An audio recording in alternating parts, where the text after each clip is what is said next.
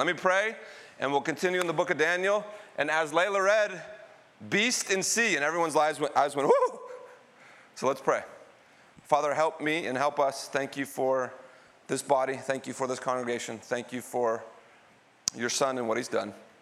Father, give me the grace to explain well this account in Daniel, and give me the grace to put Jesus forth, and Spirit, come and do in our hearts what you wish to do in the reality and the light of your son and who he is.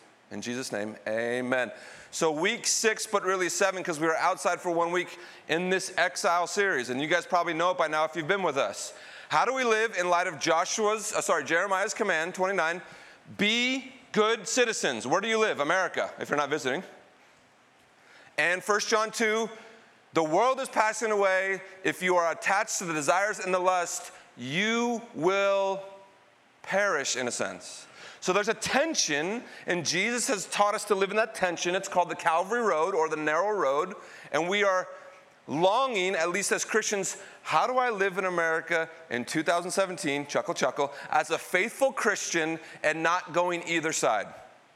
How do I not get swept away and become a hoarder and a, what are they called?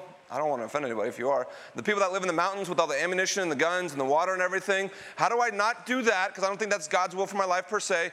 And how do I not just get swept away by the way of the world? And Jesus actually tells us through his ministry, but Daniel prophesied it long ago because he lived in Babylon. And he was a good citizen in Babylon, yet he was faithful to Yahweh. So his life is an example of how we too should live. And so the book of Daniel, we hit kind of 8 last week. We hit 6 last week. It's not chronological. That's why I'm confused. We're going to go back to 7 for a minute. And we learned about the fall of the Babylonian Empire last week, but now we're back to Belshazzar. Belshazzar, this guy.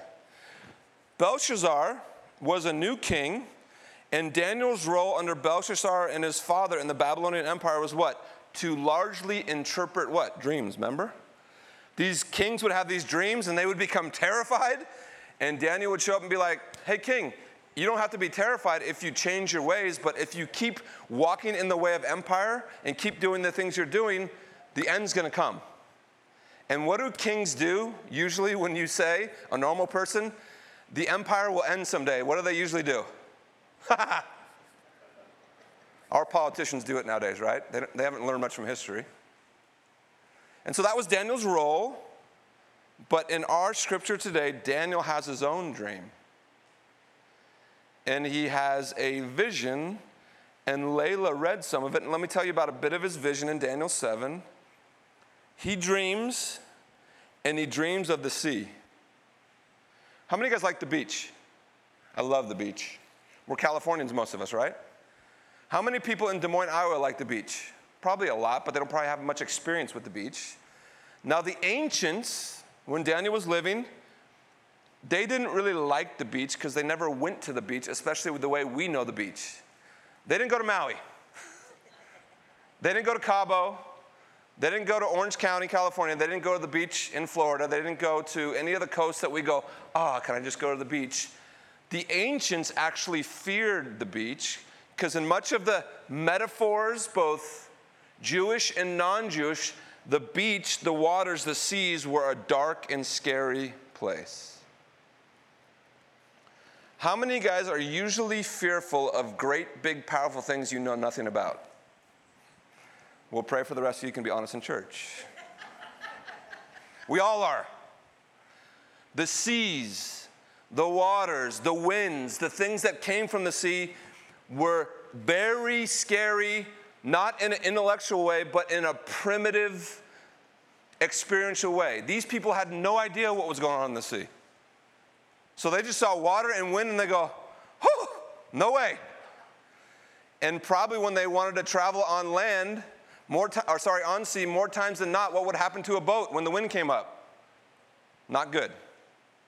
And as the imagination rolls, without light from God himself shedding on our hearts, we can come up with all sorts of myths and metaphors, right? About monsters and beasts. So Daniel, in Daniel chapter 7, has a dream. and he dreams of the seas being turned up by the wind and the waves coming, and he dreamed four beasts appear from the sea. They're a little weird, man, beast. The first one's a little man, beast. It's a little weird, but a lion,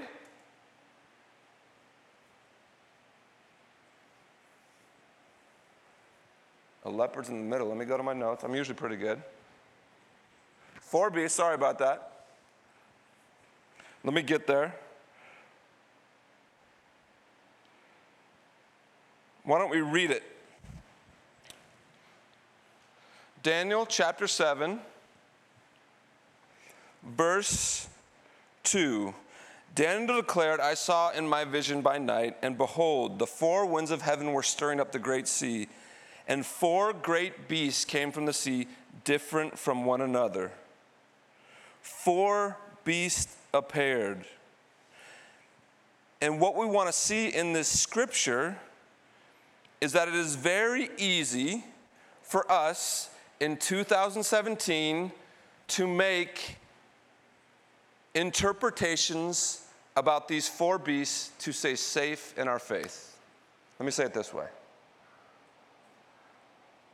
A lion shows up, a leopard shows up, a bear shows up, and a monster shows up. And it's very easy in San Carlos to go, duh, that's the Babylonians, the Assyrians, the Greeks, and the Romans. Done. Why is it easy for me to do that? Why is it easy for you to do that? And why is it dangerous? This is the main point of the sermon. Some of you are thinking that's good. Think in church. Especially what the pastor says, right? It's easy for us to think that in San Carlos, California, because we're on top right now in the world.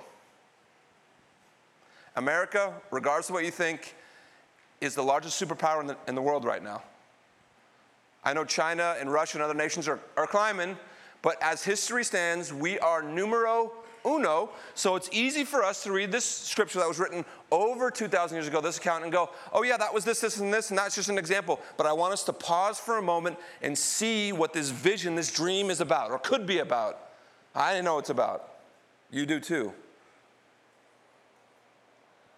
What if we looked at this vision where a lion, a bear, a leopard, and a monster appeared, and all they do is devour? What do lions do when they're let loose? They do what they want. Anybody ever seen a picture of a grizzly bear? Like a 12-foot one? It's as tall as the balcony thing right there. Look behind. That's a bear. It's probably 1,500 pounds. It will outrun Usain Bolt under 100 yards. That's what a bear does. Everyone's like, oh, okay. It's not those cute little cuddly things that we give to our kids, right? Anybody ever seen a hungry leopard on the prowl on like one of those channels? Amazing animals. And a monster, yeah, a monster does what it wants. So we see this and we hear this, and it's easy for us in our Western academic post-Enlightenment culture to go, yeah, that could be the Assyrians or the Romans or the Greek or the Medo-Persians or maybe even some of the empires we see through the Dark Ages. But that's that. But what Daniel is dreaming, as we've learned, this metaphor, this vision, this dream is the way the world has been since the fall of man. Simply, human beings, without the goodness and grace of God, will build empire, and there will always be another empire. And what empires do, the way of the world, 1 John 2 language, is they take advantage of people, and they rule with an iron fist. Now, we are a different empire, I believe, in America. Our nation came to power in a bit of a different way, with a bit of a different agenda per se, but don't take the full bait. We are still an empire. Sometimes we play with kid gloves, which is better, amen? But we got to see this. What if we read this in the year 1400 and I was a Native American? How would I read this passage? Would I give a rip about the Roman Empire? No. I wouldn't care. 180 years later, I would read this passage, and I would see lion, bear, leopard, and monster. I would read it this way through my people. First, it was the Portuguese. They came like a lion and just ravaged us. And after a little bit of peace, then it was the Spanish, and they came and did what they want, just like a bear, hungry bear.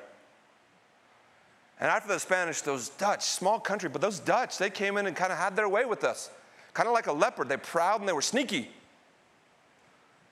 And I'm English, so I can say it, but the worst was those English. They were monsters to us. So the point is, in this vision, let us not just pigeonhole an ancient Roman Empire or a Greek Empire or Alexander the Great or any of those people that we see in history. Let's see this as the way of the world, pervasive in all humanity. My heart breaks for the Sudanese people in South Sudan because they're still at war. 37 years. They had 3.5 years of peace. I've been there twice, so I have a little more skin in the game. They can't stop fighting. It's the way of the world apart from the grace of God. And Daniel is showing this. God's giving him this vision to show him something beautiful on the other end. That's the vision. That's how we must see it. Don't just see it as a history lesson. See it as the condition of the human heart from the fall and apart from being salt and light by the gift of God in Christ. It will always be so. But Jesus, what did he talk more about than anything? It wasn't money or hell for you little guys, clickbait, right? He talked something about something more. It was the kingdom and the Son of Man. He called himself the Son of Man over 80 times in the New Testament. That's a lot, by the way. He talked about the kingdom over and over and over again. He did through parables. He did through teachings. He did through examples. And then he flat out said it. And he was simply bringing to fruition what Daniel's vision, the second half at least, was about. So let's look at this. Here's the hopeful part, right? Because men treat each other like men treat each other. And most of us, over history, can be lions, bears, leopards, or monsters, metaphorically, right?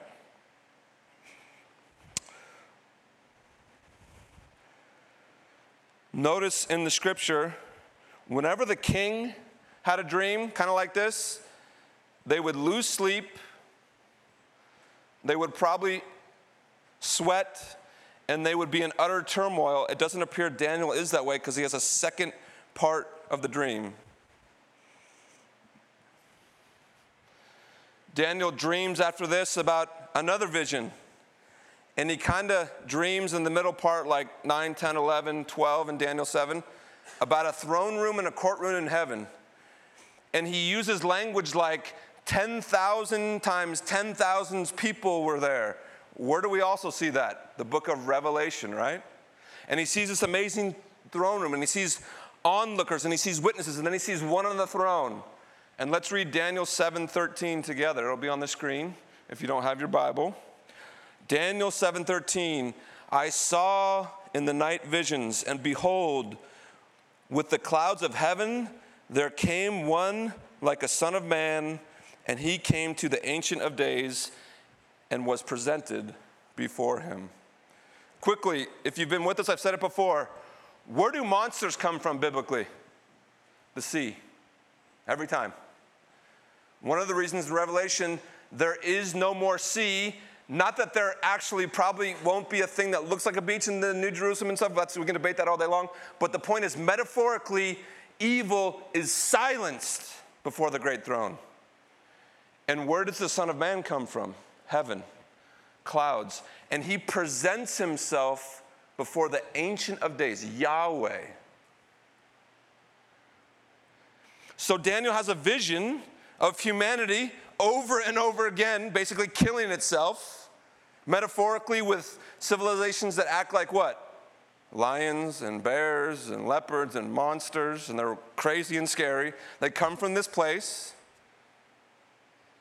And then he goes on to see what the kingdom looks like. And this figure, this Son of Man, shows his face. Verse 14, and to him, the Son of Man, Jesus, for the Cliff Notes versions, and to Jesus was given dominion and glory and a what? Kingdom, that all peoples, nations, and languages should serve him. His dominion is an everlasting dominion. Here's the point, which shall not pass away, and his kingdom one that shall not be destroyed. Why did we need a bear to come? Because eventually the lion, what? Died. Metaphorically. Why did the leopard show up? Because the bear got what was coming to the bear, probably an ambush by a bunch of leopards, right? In the metaphor. The monster, we can debate that again in the scholarly realm, theologically, is that here. But the point of all that is this is the way of the world. Civilization after civilization, empire after empire, the way of the world after the way of the world continually destroys itself, and there's always something stronger right around the corner, right? There's always something more powerful right around the corner. But what does the Son of Man, what's prophesied about him?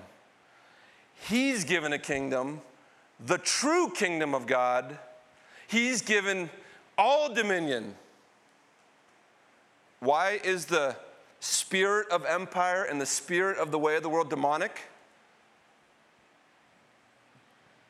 Those will say powers, that's what Paul calls them, and principalities try to dethrone the Son of Man. And God in grace from beginning, even before Jesus showed up, said, no, my son has the kingdom of the universe. It will never end. His will be done. And every force and person that comes up against him is an affront to the Son of Man. Even if it's guided in Christianese or spiritualese, right? This is all the way back in the book of Daniel. If you're kind of getting some things, the book of Daniel and the book of Revelation are kind of, they're cousins. I'll say it that way, okay? Obviously, they're in the Bible, but they walk the same walk, okay? And they talk much of the same. And the beautiful part about this kingdom, no matter what it looks like, it will never be destroyed by a lion, a bear, or a leopard, or a beast. Pastor, stop. It sure looks like it is. I say amen. It looks like the bear and the leopards and the lions and the monsters are winning the world. Amen? You can say amen. It looks like it to me sometimes. What's our response? We live by faith in Christ, not by sight. I live in the hope of the gospel, not by what only these things tell me. Remember Nicodemus? Teacher, how am I born again? Thinking only with this and only with this. Remember what Jesus said? Go back in your mom's tummy. That's what Nicodemus heard. And Jesus says, oh, teacher, which you should know these things, you must be born of water and spirit to enter my kingdom.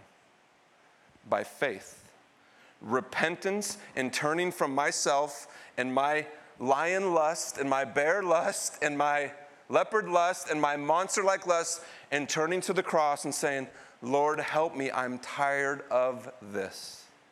Luke 15, prodigal son. He was the king's son, and he was eating pig manure. And he came to his senses and he said, what am I doing here? My father bestows favor and love on me. Maybe I could just be one of his servants. And what was the father's response in the parable? Did he look back and go, there's that idiot son of mine. What a schmuck. You believe your brother? The father ran and humbled himself and said, he was dead, he's alive, he was lost, now he was found. Let's have a party. And that actually caused the jealousy between siblings, right? That's grace. That's what the kingdom is about. The kingdom is for people who have blown it tremendously and are offered pardon through the blood of Jesus Christ. That's the gospel, and Daniel's preaching it. Might not look like it, but way back then, Daniel's saying, I'm giving you good news. You know where we get the term good news from biblically? The book of Isaiah. And it's translated over time, and we get Engalion and Herald and all these things, and it comes out gospel. We can debate when the civilization started. We can even debate whether Genesis is a historical account or what was it all about. I don't like to debate those things. This is what I tell people. But from the beginning, humans have been messed up, right? We go, what? Yeah, we've been pretty messed up, okay? Since Cain and Abel, some things have gone way wrong. And then good news breaks out. Good news of a true and eternal kingdom that is not won like earthly kingdoms. How are earthly kingdoms won? Now with a keyboard and a pen, but it used to be with rocks and swords. Then it went to guns and bombs, and now everything's won by this. Do we know that? I hope you know that. Usually money transfers now and different things. That's how the beast, the lion, the monster, the bear, that's how they operate. How did the Son of Man operate? When his closest earthly friend, one of them, Peter, was seeing his Lord arrested, and they grabbed Jesus, what did Peter do? Peter was bold. Peter was acting like a lion, and as maybe you and I would too. He took it and, whoosh, sorry, Bob, I got you. You're gone. Remember what Jesus said? That's right, kill him. Peter, what are you doing? My kingdom is not of this, so I don't fight the way this world what? I fight by laying my life down and spilling my blood for all who will come into belief under me. That's how I win. Dave, pastor, it sure doesn't look like Jesus is one. Watch your tongue in church. I will too, because I think that sometimes. I, by the grace of God, I had the privilege, as many of you, traveled all over the world to see churches. I've traveled to some places that you would be like, you were married and you had a family, why on earth would you go there? And I was like, I don't know. They bought my plane ticket. No, I don't know. But you go there because God burdens your heart, right? And you go to big towns and small towns and well-known countries and obscure countries. And usually on Saturday night or Sunday morning, you know what we find in those places? People who belong to this kingdom. Not really well-known per se. They don't have 500,000 followers for their preaching gig on YouTube. They haven't written all the books. They probably don't even have a Facebook page in much of the world. But we see Christians worshiping God through the blood of Jesus, building the kingdom in their community, and it looks different for all of us. In Thailand, it's heavily targeted on trafficking. In Sudan, it's heavily targeted in... Most of our men are either at war or dead, so we've lost a whole generation of people. And you know what challenged me the most in Sudan? Watching a 5'10" Sudanese woman take care of three families because both husbands died. And watching her serve the Lord and work put me under. And I was almost brought to tears. And I thought to myself, I complain when my coffee's just lukewarm, not hot, at the local coffee store when I'm studying for a sermon. And what do? We're just like Isaiah in that moment. I will put my hand over my mouth and say, it's all good, God. In Russia, I haven't been there for 20 years, but they're doing what they think we're doing. Went to the Philippines, and it was an amazing church. The hardest part is when you're a Western pastor, either white or not, you show up to a church, and they say, bring us God's word. And you're like, I'm not qualified. Why don't I sit and you? No, you came so far. And you would offend them if you don't say something, right? So you try and do your best, and God shows up, and there's communion, and then there's just fellowship, and there's a oneness that we have here, even though I've known these people for 7 hours, but our only bond is this kingdom through the blood of who? Jesus. And it's real. So the next time someone says, it doesn't look like God's kingdom's being built, remember, it's not like a redwood tree. It's like a what? Mustard seed. It is tiny, and it goes from house to house and Bible study to Bible study and meal to meal, and it spreads, and the Spirit comes, and people are born again for real, and their hearts are changed. And they start living as Jesus instructed. How did Jesus instruct? Love one another. Yes. How did we do that? Deal with our anger and forgive. How do we do that? Don't lust after sex or money or power or any of that. Stop doing that. Jesus will meet you. Guys who are married, let's stay married and work it out. Women who are married, under almost every circumstance, sans abuse and some other things, let's stick it out and we'll work on it. How should I treat the Muslim I work with the way you want to be treated? That's what Jesus said. How should I treat someone of another sexual preference than me the way you want to be treated? That's what Jesus said, not what Pastor said. How should I treat the racist person next to me the way you want to be treated? But on your prayer closet, right? Maybe pray for people and love people. And go the extra mile with people. That's how the kingdom is laid out.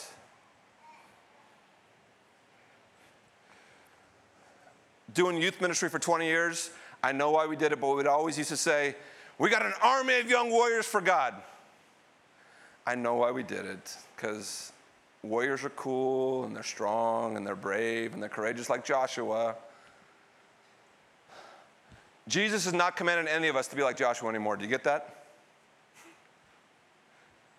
Jesus is not commanding any of us in the fulfillment of the new covenant to act like a general and take lives for him. What did Jesus say? This is the way my people live now. They're servants. You really want to pour coals on people's heads who you don't like? I know that's kind of weird, snarky. Go wash their feet. Go buy them coffee. Go serve them. And if they don't have a seared conscience, which is a biblical thing, but it's far less prevalent than a lot of us like to think, because that's an easy out, they will see salt and light in you. And whether they choose to gravitate towards God in that is their choice. Whether they choose to hate you more. What does Jesus say if that happens? For his name's sake, blessed are you if they really persecute you for my kingdom. You are highly favored. That's the way the army is formed in the new covenant. But this is tricky because we have dear saints who have fought for our country, namely the birthday boy I'm pointing out, in World War II, and we say, thank you. But in that thank you, we walk in that Calvary tension of Bob and others who serve do their service, but our kingdom, our Christian kingdom, is not built solely like the American kingdom. It's built by this general who went to the cross and laid his life down for all. Every tribe, every tongue, and every nation. Again, I'll say it again. If you don't believe me, read Revelation 7 this week and you'll go, that's the New Jerusalem. Every people, someone from every people God's collecting. That's why racism and bigotry is so easy. You know nothing of God. God bless you. Pastor says you can say that this week. If you come face-to-face with bigotry and racism, you know nothing of God. Pastor says, God bless you. You can say, God bless you, too. Because Christ died for people. Christ didn't kill to build his kingdom. Christ took the violence and the guilt that man had been doing and is still doing upon himself, and he said, Father, forgive them. They have no idea what they're doing. That is the way of the lion, the bear, the leopard, and the monster. We don't know what we're doing. Amen? So this kingdom is everlasting. This kingdom, chronologically in time, has a beginning. Jesus ushered it in, but it was the plan all along. So we can debate about Jesus' pre-incarnate nature and all those things. But this is Daniel's vision. It is the gospel. It's the good news. Last but not least, a few minutes. Luke chapter 4. Many of you know it. Jesus shows up. We see him for a little bit when he's young. He goes away. He reappears.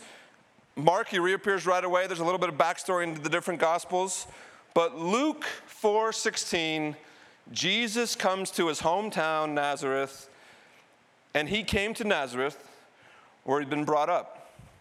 And it was his custom, he went to the synagogue on the Sabbath day, and he stood up to read. As Luke said, this was customary. They did this on the Sabbath. Verse 17, And the scroll of the prophet Isaiah was given to him. He unrolled the scroll and found a place where it was written, verse 18, "The Spirit of the Lord is upon me, because he has anointed me to proclaim good news to the poor," just like in Daniel 7. "He has sent me to proclaim liberty to the captives." That's both spiritually and physically. We got to see it that way. "And recovering sight to the blind, to set at liberty those who are oppressed." Verse 19, "to proclaim the year of the Lord's favor." And he rolled up the scroll and gave it back to the attendant and sat down. Imagine that. They read this familiar passage, and most people in synagogue at that point would have been like, "Yes, Lord, come. Like, do this." You guys know the rest of the story. Next verse. This is what he said to him. Here it is. It's starting. Humble adoration for those who would be pursuing him, sensitive to God, wanting to believe, living by faith, not by sight, hoping in the goodness of Yahweh. But to those who would not believe, how would they act? Like a lion, like a bear, like a leopard, and eventually the Pharisees and the Sanhedrin and other things would act like a what? We got to get rid of this guy. He feeds the poor. He heals lameness. He gives sight to the blind. But he also said, before Abraham, I what? I was, and that was their out. Nobody can be God but God himself, and that was the hardness of the way of the world or empire. And ultimately, if we really read history, Jesus was really bad for business. I'm going to be honest, especially when Paul showed up. Acts 16 through 18, remember the main opposition towards Paul? He can think like better than the Greeks. He's way better versed in Jewishness, or we'll say the Jewish faith, than the Hebrews. And all the idol makers are going out of business, and they're going on strike, and they're rioting. Why were the idol makers going out of business? Because Paul would simply say, why are you worshiping a piece of metal or a stump of wood? The risen Savior's come, and he reigns now. And people would be converted, and money and commerce would go away. That's a way of the world if we get too into it. There's lots of prophetic utterings here, not by me, by the scriptures. And they said, Governor, we can't have this. We can't pay you taxes. And where'd the governor go? If I don't get enough from here, I'm done. Boom. And let's lock Paul up. The last bit, this was very subversive. I don't have time, so I won't, because it's hot in here. Around 5 BC is when Christ was born. That's weird, right? Christ was born 5 before Christ, but anyways, that's our calendar's a little weird. They had a gospel in Rome. You know what it was called? The Pax Romana, the Roman peace. How did Romans achieve peace? By the sword. Courtney, you want to be part of our civilization? Say no. You're dead. Paul, do you want to be part of our civilization? Oh, heck yeah. That's how peace was achieved. And so they would go in, and they would make cities and countries desolate. And then they would do what they would do, and they go, look, there's no war in that province. Well, you just killed everyone. That's why there's no war. And Caesar Augustus, when Jesus was born, you know what his names were? Son of God and Prince of Peace. Christians don't get offended by that. See God's subversive goodness in sending the true Son of God and the true Prince of Peace to offer the true good news. Jesus is Lord was very subversive back then. It's not as subversive now. Claim it, Christian. Live it. We are a part of a kingdom that is growing. And when people say, I don't see it, let's, by God's grace, in the next 10 years, continue to do things that we'll have examples and go, oh, let me tell you about the kingdom. Let me tell you about the work God's doing here and afar. I'm 4 minutes over. It's hot. Thank you for listening. I'm sweating. Let me pray. And I hope we're learning from this series entitled Exile, how to live in these crazy times as Christians, as people of the kingdom. If you're not a Christian, I hope you're hearing the good news. And it's not my good news, it's Jesus'. Amen? Let's pray. Father, thank you for today. Thank you for these dear saints. Thank you for your word. Thank you for the gift of history and interpretation and saints coming long before.